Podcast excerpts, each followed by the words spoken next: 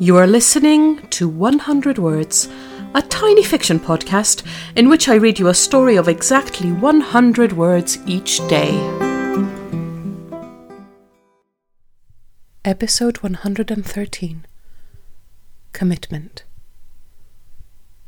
For years, when the kids kept asking for a dog, all she could think about was the commitment.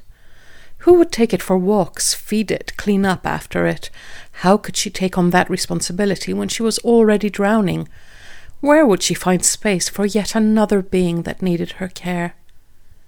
She sees now that it could have been different. The kids would have learned to care for the dog, and in doing so, to care for themselves and each other. And the dog, being a dog, would have cared for all of them, even her.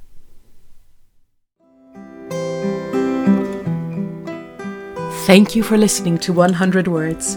This podcast is written and produced by Marilisa Valtazano. If you enjoyed today's story, why not share it with a friend?